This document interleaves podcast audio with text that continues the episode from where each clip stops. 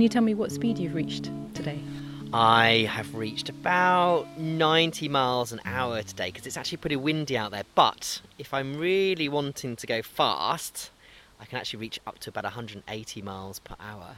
Have you ever fainted? No, because actually the way in which my skull and my blood vessels are all kind of arranged mean that actually when I'm diving at that speed, which is a much greater g-force than an aeroplane pilot, you know, doing the loop loops etc. would experience, uh, I can actually survive without any problem at all. What's your favourite food? Well, my favourite food has got to be pigeon and that is the kind of classic thing really that we tend to hunt for are pigeons feral pigeons wood pigeons collared doves things like that but really in, in, a typical kind of you know maybe edge of town city environment i might eat over 100 different types of bird that are found in the area do you ever have any fun so the rest of the time when I'm not killing and eating, I tend to sit around really because it depends on the weather as well. And like a lot of raptors, like buzzards and kestrels, if it's raining, there's no point doing anything because your feathers get wet. You're not so good at flying. Your prey perhaps is hidden away as well because of the rain. But actually, if it's a sunny day, then I love to just join other birds like gulls on the thermals and circle around and circle high and high, and it gives me a fantastic view of wherever I might be living. Do you have any friends or family? I've got a I've got a mate, and we've been together now for about two or three years.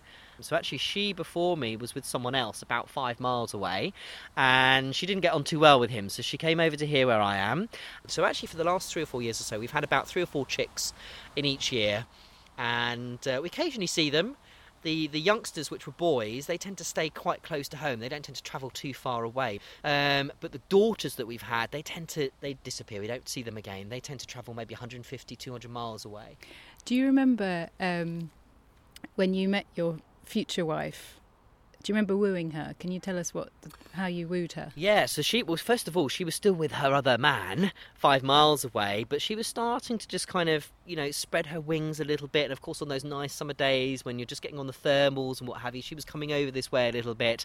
So there was a real opportunity there for me to to be on the thermals at the same time and to interact with her a little bit and what have you. But it took a few months.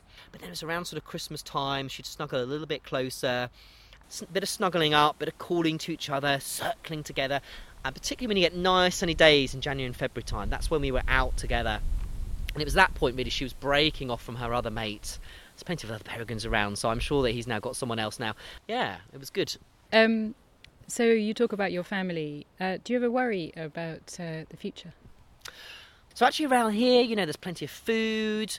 There's lots of places to nest. There's lots of places for them to go to. What I worry about more actually are are some of um, some of our peregrines that are then moving a bit more north, and as they head north, there's a few things going on actually up there. There's less prey uh, the habitat changes. So whereas here we've got some nice woodland, we've got some nice grassland, we've got nice city kind of landscapes. As you head north, you still have some of the cities and towns, but you have big open areas of farmland and moorland and mountains.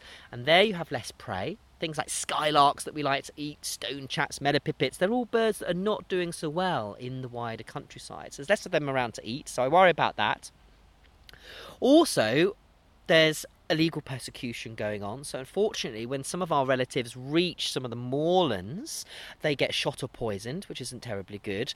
And the third thing is kind of changing climate. So, up in Scotland, for example, northern England, relatives of mine keep telling me that they're seeing much wetter springs, much colder springs. And so, when they then have their chicks, the chicks are getting hypothermia and dying.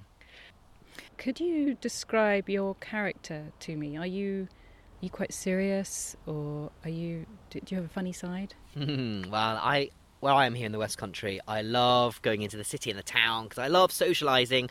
And because there's lots of us around here now, actually, you know, those that are just two miles away in the nearby territory, I get really well with them. And those going east, I get on really well with them. So, you know, I really like to, to sometimes interact with them but not too much. Not too much. Too much, and it becomes it becomes uh, complicated. Have to be a little bit careful because otherwise the wife might get a little bit jealous.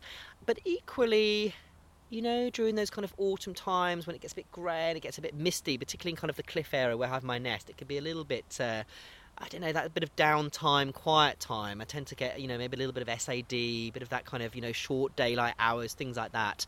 But as I say, the good thing is that the breeding season starts early, so at least by December time, I'm snuggling back up to my wife and thinking about the next season. Um, if you could give a message to us, what would your message be? As someone that eats birds, I'm very aware that there's lots of birds out there in the countryside that that we don't have anymore. We don't have in the numbers that we used to have, and actually the fact that we as a peregrine falcon now are doing really well compared to 50 years ago, compared to when illegal persecution was much more, much, much greater, compared to when pesticides were causing our prey to die and us to lay very thin eggshells and things like that.